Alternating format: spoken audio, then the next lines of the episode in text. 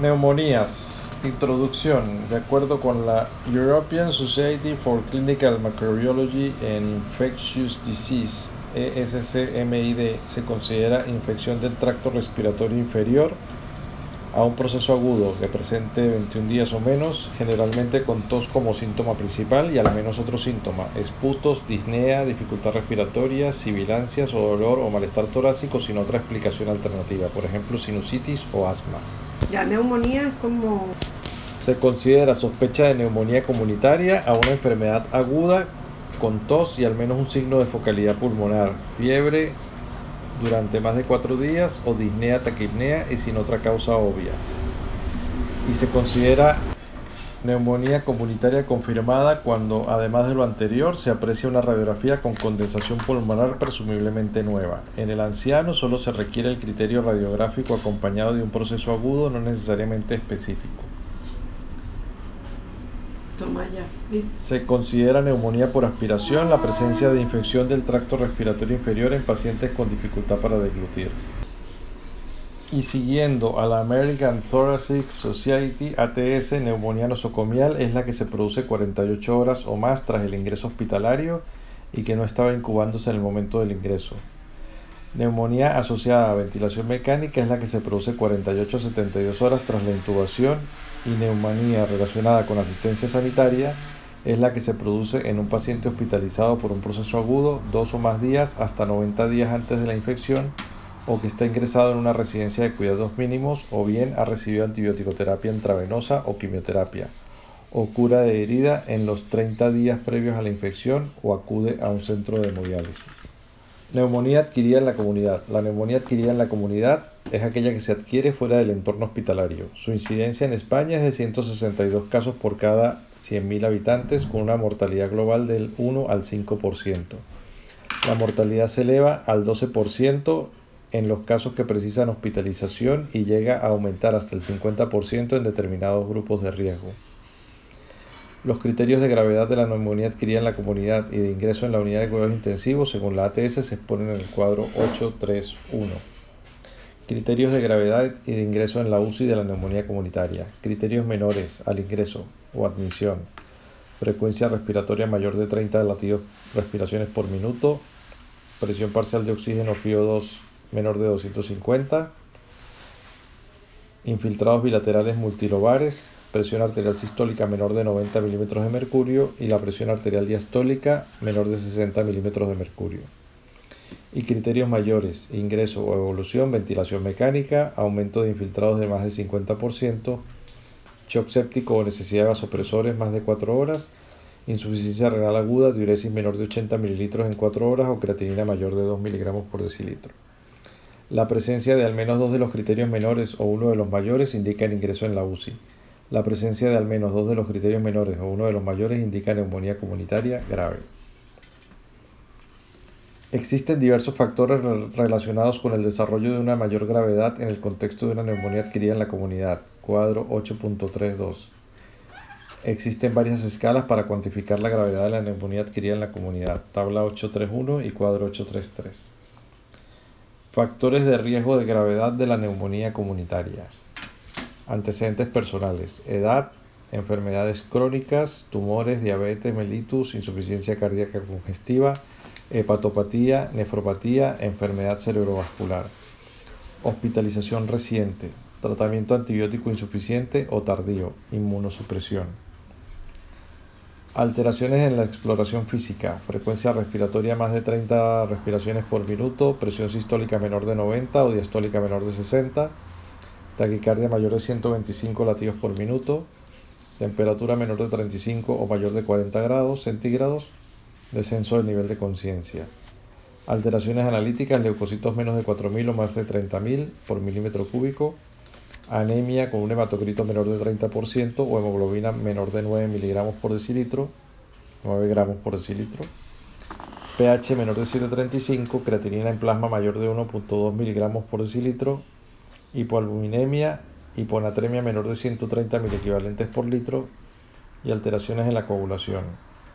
Y alteraciones radiológicas, afectación multilobar, alteraciones rápidamente progresivas, cavitación y derrame pleural. Escala PORT Define para la valoración pronóstica de la neumonía comunitaria. La edad, asilo o residencia, enfermedad neoplásica, enfermedad hepática, insuficiencia cardíaca. Enfermedad cerebrovascular, enfermedad renal, alteración del nivel de conciencia, frecuencia respiratoria mayor o igual a 30 respiraciones por minuto, presión sistólica menor de 90, temperatura menor de 35 grados centígrados o mayor de 40 grados, pulso mayor de 125, pH menor de 735, BUN mayor o igual a 30, sodio menor de 130, glucosa mayor de 250, hematocrito menor de 30, PO2 menor de 60 y derrame pleural. Cálculo del grado de riesgo de FINE, suma total obtenida según la escala. Clase 1, paciente menor de 50 años sin comorbilidades previas y ausencia de los siguientes hallazgos físicos. Estado mental alterado, pulso mayor de 125, respiratoria mayor de 30, sistólica menor de 90, clase 2, puntuación menor de 70, clase 3 entre 71 y 90, clase 4 entre 91 y 130 y clase 5 mayor de 130. Escala CURB 65 para la valoración de la gravedad de la neumonía comunitaria. La C es de confusión, desorientación temporoespacial. La U, la urea sérica, es mayor de 7 milimoles, pero en miligramos hay que llevarlo. La R es de frecuencia respiratoria de mayor o igual a 30 respiraciones por minuto. Y la B de, de pressure, hipotensión arterial. O sea, de la tensión. Exacto, mayor o igual a 65 años. De 0 a 1, mortalidad baja 1.5%, 2, mortalidad intermedia 9.2%, considerar la hospitalización y más de 3, elevada mortalidad 22%, ingreso hospitalario obligado, considerar el ingreso en la UCI si el CURP 65 es igual a 4 o 5. Agentes etiológicos. La etiología de las neumonías adquiridas en la comunidad por, por las que se requiere el ingreso en la UCI se diferencian del resto de las neumonías adquiridas en la comunidad de ingreso hospitalario por un mayor porcentaje de bacilos gram negativos. Los gérmenes más frecuentemente aislados son Streptococcus pneumoniae, Legionella pneumófila, Hemófilos influenza, Staphylococcus aureus y bacterias gram negativas como Pseudomonas aeruginosa, Klebsiella pneumoniae, Escherichia coli y Acinetobacter baumannii entre otros. En el 50-60% de los casos no se logra identificar un agente etiológico y del 2 al 10% pueden ser polimicrobianas. Otros agentes patógenos menos frecuentes en la neumonía adquirida en la comunidad son el Mycoplasma pneumoniae, la Clamidia pneumoniae, diversos virus, Clamidia citasi, Moraxella catarralis, Coxiella burnetii, Pneumocystis carini y Mycobacterium tuberculosis. Diagnóstico clínico. El diagnóstico de neumonía debe sospecharse ante la presencia de tos, esputo purulento o disnea, especialmente si se acompaña de síndrome febril y focos de crepitación en la ocultación pulmonar. Actualmente la diferenciación entre neumonías típicas y atípicas no es un objetivo diagnóstico. Se tiende a considerar la asociación de determinados factores y la presencia de determinados gérmenes para así poder iniciar un tratamiento empírico dirigido. Streptococcus pneumoniae está relacionado con pacientes mayores de 65 años y con diversas comorbilidades, diabetes, enfermedad pulmonar obstructiva crónica, alcoholismo. Legionella neumófila se relaciona con sujetos fumadores, EPOC y tratamiento esteroideo previo fundamentalmente. Hemófilos influenza en pacientes mayores y con EPOC. Estafilococo aureus suele asociarse con infecciones respiratorias víricas, EPOC y diabéticos. Pseudomonas aeruginosa se detecta en pacientes con afecciones pulmonares previas, tratamiento crónico con esteroides y malnutrición. Y las enterobacterias son más frecuentes en pacientes ancianos residentes en asilos y con comorbilidades como EPOC, cardiopatías y alcoholismo. Técnicas de imagen. La radiografía de tórax permite valorar la presencia de infiltrados alveolares e intersticiales, cavitaciones y derrame pleural. No está indicada la realización de tomografía computarizada torácica para el diagnóstico de neumonía adquirida en la comunidad, salvo en determinadas circunstancias. Datos de laboratorio. Son datos inespecíficos que orientan hacia el diagnóstico sindrómico, valoración de la gravedad de la neumonía adquirida en la comunidad y afectación de otros órganos. Encontraremos leucocitosis con neutrofilia o leucopenia, anemia, trombocitopenia y alteraciones en los tiempos de coagulación y en los parámetros de función hepática y renal. La determinación de procalcitonina en sangre se puede ser de utilidad. Valores mayores iguales a 0,25 microgramos por litro son sugestivos de etiología bacteriana. Valores menores iguales a 0.1 microgramos por litro son subjetivos de etiología viral o atípica. Diagnóstico microbiológico. Una vez establecido el diagnóstico sindrómico, en las neumonías adquiridas en la comunidad hay que tratar de conocer el diagnóstico etiológico para una mejor selección de los antimicrobianos e identificación de patógenos emergentes. Tinción de Gram y cultivo de esputo. El estudio del esputo es un método sencillo, fácil e incruento que proporciona datos para la elección del tratamiento antimicrobiánico empírico inicial. Precisa de muestras adecuadas, menos de 10 células escamosas y más de 25 leucocitos polimorfonucleares por campo, y se realizan tinciones específicas para diversos gérmenes, Nemocystis carini y Mycobacterium tuberculosis. Hemocultivo. Se deben extraer dos tandas de hemocultivos a todos los pacientes con neumonía adquirida en la comunidad antes del inicio del tratamiento antibiótico. Tienen una elevada especificidad y baja sensibilidad. Y el 50% de los hemocultivos son positivos para Streptococcus pneumoniae. Cultivo del líquido pleural. Se deben extraer dos tandas de hemocultivos a todo el, perdón, se realizan en caso de derrame significativo, más de un centímetro en decúbito lateral. Cuando es positivo, es específico de la etiología de la neumonía. Antigenuria para legionela. Se lleva a cabo mediante enzimo-inmunoanálisis de absorción ELISA o inmunocromatografía de membrana para la detección del antígeno en orina. Es una técnica rápida con una sensibilidad del 80% y una especificidad del 100%. Solo está disponible para legionela del serogrupo 1. Antigenuria para neumococo. Se practica a partir del primer día de infección mediante inmunocromatografía de membrana. Tiene una especificidad del 97 al 100% y una sensibilidad del 80%. Serología. Es de escasa utilidad en el diagnóstico precoz de la neumonía adquirida en la comunidad. Se necesitan dos determinaciones con un intervalo mínimo de dos semanas para llegar al diagnóstico de certeza debe realizarse ante la sospecha de gripe. Asimismo, es útil en el caso de Legionella neumófila, Mycoplasma pneumoniae y clamidias. Test moleculares cuantitativos. Son valores para valorables para la detección del Streptococcus pneumoniae tanto en esputo como en sangre. Asimismo, deben solicitarse ante la sospecha de neumonía por gripe o por virus respiratorio sincitial. Fibrobroncoscopia. Permite la visualización directa del árbol bronquial y la obtención de muestras para cultivo e histología. Puede realizarse un cepillado bronquial con catéter telescopado con buena sensibilidad y especificidad. El punto de corte diagnóstico es de 10 es de 1000 unidades formadoras de colonia por mililitro.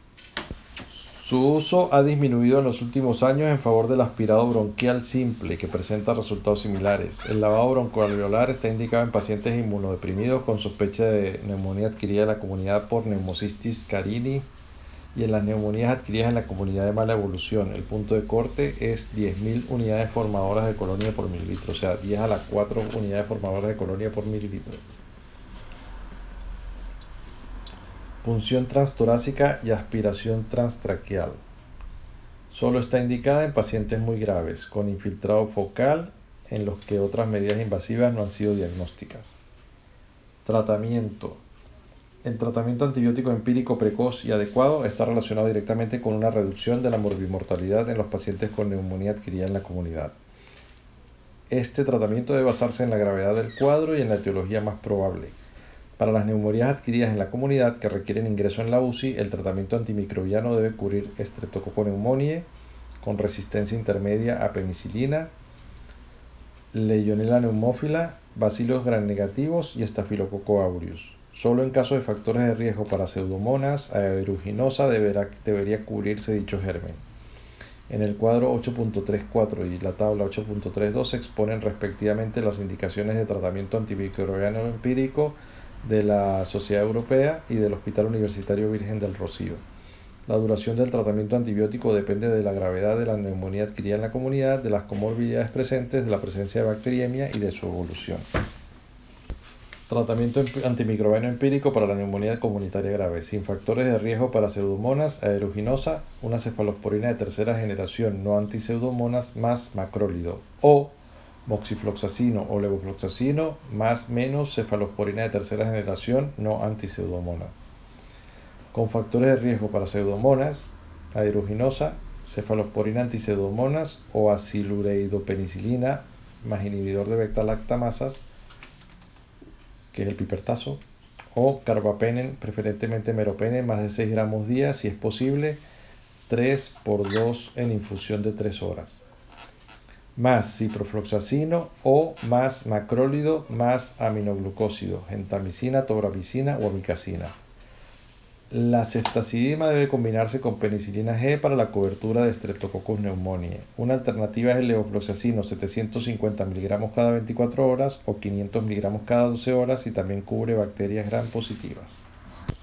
Manejo del paciente con neumonía adquirida en la comunidad de mala evolución. Las causas más frecuentes de una neumonía adquirida en la comunidad con mala evolución son a. Tratamiento antimicrobiano empírico inadecuado debido a resistencia del germen por etiología poco habitual y resistencia al tratamiento empírico.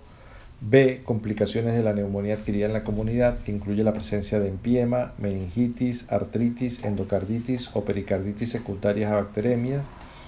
C. Enfermedades no infecciosas que simulen una neumonía adquirida en la comunidad, como tromboembolia pulmonar, insuficiencia cardíaca, carcinoma pulmonar, linfoma, y procesos inflamatorios pulmonares y de sobreinfección nosocomial pulmonar o extrapulmonar. En estos pacientes debe llevarse a cabo una reevaluación diagnóstica con búsqueda de factores de riesgo para gérmenes multiresistentes o poco habituales, realizar tomografía computarizada si no se ha hecho previamente, recoger nuevas muestras microbiológicas mediante fibrobroncoscopia, tratamiento de las complicaciones existentes y nueva pauta antimicrobiana de amplio espectro que incluya betalactámicos resistentes a betalactamasas cefepima, imipenem, meropenem, piperacilina tazobactam y fluoroquinolonas. Si se sospecha de pseudomonas aeruginosa, administrar dos fármacos antiseudomonas y si la sospecha es Staphylococcus aureus resistente a meticilina, administrar vancomicina o linezolid. La neumonía nosocomial. La neumonía nosocomial es la complicación infecciosa más grave que presentan los pacientes críticos y es la principal causa de muerte debido a infecciones adquiridas en el hospital. En lo que se refiere a neumonía asociada a ventilación mecánica, su incidencia en España, según el ENVIN 2010, es de 11.5 por mil días de ventilación mecánica. La mortalidad global por esta afección oscila entre el 24 y el 76% se considera neumonía adquirida eh, asociada a ventilación aquella neumonía nosocomial que se desarrolla en un paciente en ventilación mecánica después de la intubación. Dentro de las neumonías adquiridas asociadas a ventilación existen dos formas de presentación que conllevan diferentes agentes etiológicos y vías patogénicas, así como distintas pautas de tratamiento e implicación pronóstica. Neumonía asociada a ventilación precoz con aparición entre el segundo y quinto día de ingreso en UCI y neumonía asociada a ventilación tardía entre el quinto y el décimo día. Epidemiología. Los microorganismos que se han identificado como responsables de las neumonías nosocomiales varían dependiendo de la enfermedad de base de la población, uso previo de antibióticos, tiempo de ventilación mecánica y existencia de cepas epidémicas. Aproximadamente en el 25% de los casos la etiología es polimicrobiana. En las neumonías asociadas a ventilación precoces, o sea, entre el segundo y el quinto día, sin empleo previo de antibióticos, predomina como responsable de las infecciones respiratorias la flora endógena primaria, es decir, la flora habitual orofaringia, formada por cocos gram positivos como Staphylococcus aureus, sensibles a meticilina, y Streptococcus pneumoniae junto a hemófilos influenza. En el caso de las neumonías asociadas a ventilación tardías, los pacientes ya han recibido medicación antimicrobiana previa y están producidas principalmente por flora endógena secundaria en la que predominan bacilos gram negativos como Pseudomonas aeruginosa, Acinetobacter baumani y cocos gram positivos como Staphylococcus aureus resistente a meticilina. En general, en estas neumonías asociadas a ventilación tardía predominan los patógenos prevalentes en el hospital y en la UCI. Factores de riesgo. La elevada tasa de incidencia de la neumonía asociada a ventilación en los pacientes ingresados en la UCI se debe al gran número de factores de riesgo, tanto intrínsecos como extrínsecos, que presentan estos pacientes. Cuadro 8.35. Intrínsecos. Edad avanzada, más de 65 años, gravedad de la enfermedad de base, patología cardiorrespiratoria crónica, obesidad, inmunosupresión, corticoides, inmunosupresores, sinusitis, hipoproteinemia, alcoholismo, tabaquismo, diabetes mellitus, coma, trastornos de la conciencia, traumatismo craneoencefálico, politraumatismos, grandes quemados, neurocirugía, cirugía torácica y de abdomen superior, cirugía maxilofacial y ORL, síndrome de dificultad respiratoria aguda, síndrome de disfunción de múltiples órganos, shock, broncoaspiración. Y los factores extrínsecos relacionados con características de manejo en UCI es la duración del ingreso en la UCI, el lavado de manos y precauciones de barrera, los antiácidos e inhibidores H2, los sedantes y relajantes musculares, barbitúricos, la posición en decúbito supino, los antibióticos previos, la broncoaspiración, las técnicas broncoscópicas, la sonda nasogástrica, la monitorización de la presión intracraneal, el transporte fuera de la UCI, la nutrición enteral y el sondaje nasogástrico. Extrínsecos relacionados con la ventilación mecánica y la vía aérea son la duración de la ventilación mecánica de más de 48 horas, la reintubación o autoextubación, la traqueostomía, la presión del balón de neumotaponamiento menor de 20 centímetros de agua, los cambios de circuito de respirador en intervalos menores de 48 horas, la ausencia de aspiración subglótica, la instrumentación de vías respiratorias y la cabeza en decúbito supino, o sea, menor de 30 grados. Patogenia. La microflora normal de la orofaringe no contiene bacterias entéricas gram negativas, pero estas bacterias pueden aislarse de la orofaringe en más del 70% de los pacientes críticos. La aspiración de las bacterias que colonizan la orofaringe y con menor importancia el estómago es la vía más importante de infección del tracto respiratorio bajo en los pacientes críticos. En los pacientes en ventilación mecánica aumenta esta colonización debido a la fuga de secreciones alrededor del manguito endotraqueal y por inoculación directa. La presencia del tubo endotraqueal, el trauma local y los fenómenos inflamatorios locales impiden el aclaramiento de organismos y de las secreciones del tracto respiratorio inferior. Diagnóstico. La sospecha de que un paciente presente neumonía asociada a la ventilación se basa en un diagnóstico clínico y radiológico. Los criterios clínicos incluyen fiebre, secreciones bronquiales purulentas, leucocitosis o leucopenia y deterioro de la oxigenación. Los criterios radiológicos incluyen la presencia de nuevos y permanentes infiltrados radiológicos o la progresión de infiltrados previos. Sin embargo, la radiografía de tórax en ocasiones carece de objetividad en estos pacientes y a veces puede ser sustituida por la ecografía. Sin embargo, la radiografía de tórax en ocasiones carece de objetividad en estos pacientes y a veces puede ser sustituida por la ecografía. El Clinical Pulmonary Infection Score, CPIS, es el referente más común empleado en clínica para determinar una neumonía probable. Se considera este diagnóstico si la puntuación es igual o superior a 6 puntos. Cuadro 8.36. Diagnóstico. La sospecha que un paciente presente neumonía asociada a la ventilación se basa en un diagnóstico clínico y radiológico. Los criterios clínicos incluyen fiebre, secreciones bronquiales purulentas, leucocitosis o leucopenia y deterioro de la oxigenación.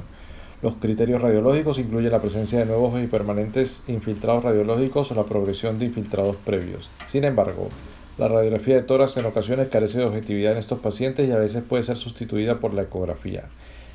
El Clinical Pulmonary Infection Score es el referente más común empleado en clínica para determinar una neumonía probable. Se considera este diagnóstico si la puntuación es igual o superior a 6 puntos.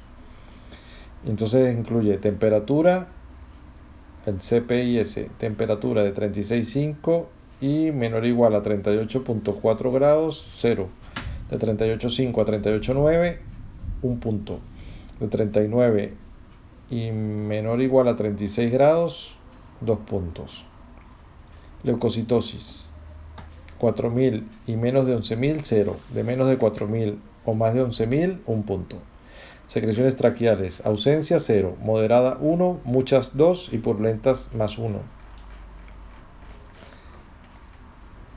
Oxigenación. PAFI 240 o síndrome de dificultad respiratoria aguda 0. Menos de 240 y ausencia de síndrome de dificultad respiratoria aguda 2 y radiografía de tórax sin infiltrado 0, difuso o parcheado 1, infiltrado localizado 2 puntos. Entonces tienes que tener mayor o igual a 6 puntos para que sea positivo. Sí, por eso es que aquí no quieren. La presencia de neumonía asociada a ventilación se confirma mediante técnicas microbiológicas. Entre ellas, los hemocultivos presentan una baja sensibilidad y especificidad por la escasa proporción de neumonías nosocomiales bacteriémicas y, y, debido a que muchos pacientes críticos presentan otros focos sépticos, lo que a menudo hace muy difícil identificar el foco primario de la bacteriemia. El cultivo y el análisis del líquido pleural en el caso de la existencia de un derrame pleural presentan una escasa rentabilidad. Los procedimientos microbiológicos más importantes en el diagnóstico y posterior toma de decisiones son aquellos derivados de la obtención de muestras respiratorias. El aspirado traqueal es un método sencillo que no precisa personal especializado. Se considera representativo si la muestra tiene más de 25 polimorfonucleares y menos de 10 células epiteliales por campo. En los cultivos cuantitativos, el punto de corte más adecuado para obtener una mejor sensibilidad y especificidad se ha considerado en más de 10 a las 6 unidades formadoras de colonia por mililitro. El cepillado bronquial mediante catéter telescopado con broncoscopio permite un acceso directo a la vía aérea distal con una incidencia relativamente baja de complicaciones. La sensibilidad oscila entre 66 y el 100% y su especificidad entre el 72 y el 100%. El punto de corte de esta técnica para definir su positividad es superior a 10.000, o sea 10 a la 4 unidades formadoras de colonias por mililitro. El lavado broncoalveolar permite recoger material mediante la instalación y posterior aspiración de una solución de suelo salino estéril a través de un broncoscopio situado en el segmento pulmonar radiológicamente infiltrado. La eficacia oscila entre 40 y 93% y la especificidad entre el 45 y el 100%. Esta técnica es útil en el diagnóstico de infecciones pulmonares en pacientes inmunodeprimidos y es de elección en pacientes con sospecha de neumonía asociada a ventilación por microorganismos oportunistas tras el fracaso del tratamiento guiado por aspirado bronquial previo o ante una neumonía asociada a ventilación recurrente. El punto de corte se sitúa por encima de las 10 a la 4 unidades formadoras de colonias por mililitro. Las técnicas no broncoscópicas son menos invasivas, no precisan personal entrenado, son procedimientos más baratos, con menor probabilidad de contaminación y por tanto de menor riesgo. Sus indicaciones son aquellas en las que la realización de una fibrobroncoscopia no es posible presentan limitaciones como la imposibilidad de seleccionar los segmentos pulmonares afectados radiológicamente, por lo que su eficacia disminuye en infiltrados radiológicos de lóbulos superiores o pulmón izquierdo. Existen tres métodos diferentes. El aspirado bronquial ciego, que presenta una sensibilidad y una especificidad media entre 84 y 91%. B. Los mini lavados bronquialveolares con sensibilidad y especificidad algo más baja que en la técnica anterior hice el catéter telescopado no broncoscópico con una sensibilidad del 73% y una especificidad del 71%. Prevención.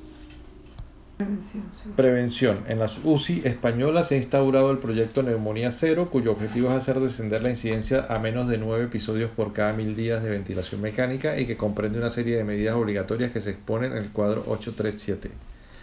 Medidas básicas de cumplimiento obligado. 1. Formación y entrenamiento apropiado en el manejo de la vía aérea. 2. Higiene estricta de manos en el manejo de la vía aérea. 3. Control y mantenimiento de la presión del neumotaponamiento por encima de 20 centímetros de agua. 4. Higiene bucal cada 6 a 8 horas utilizando clorexidina 0,12 a 0,2%. 5. Evitar siempre que sea posible la posición de decúbito supino a 0 grados. 6. Favorecer todos los procedimientos que permitan disminuir de forma segura la intubación o su duración. Y 7. Evitar los cambios programados en las tubuladuras, humidificadores y tubos traqueales. Medidas específicas altamente recomendables. 1. Descontaminación selectiva del tubo digestivo. 2. Aspiración continua de las secreciones subglóticas. Y 3. Antibióticos sistémicos durante la intubación en pacientes con disminución del nivel de conciencia. Tratamiento está basado en la administración de antibióticos y en la aplicación de medidas de apoyo. La rápida identificación del paciente infectado y una selección adecuada de antimicrobianos son objetivos fundamentales debido a que cuando más precoz y eficaz es el tratamiento, mayor impacto presenta sobre la morbimortalidad. El tratamiento empírico inicial depende de varios factores como son el agente etiológico identificado, prevalencia, patrón de sensibilidad y multiresistencia, duración de la ventilación mecánica, neumonía social a ventilación de inicio precoz o tardío, características del paciente, trauma, quemados, etc., examen de las muestras respiratorias, actividad in vitro de los antibióticos y diversas consideraciones farmacológicas, dosificación correcta, vía de administración y características farmacológicas del antimicrobiano. En la tabla 832 se exponen las recomendaciones para el tratamiento empírico inicial en los pacientes con sospecha de neumonía asociada a ventilación del Hospital Universitario Virgen del Rocío.